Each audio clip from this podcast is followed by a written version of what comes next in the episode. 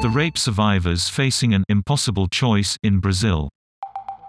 COVID and new rules have made access to legal terminations even more difficult for Brazilian women.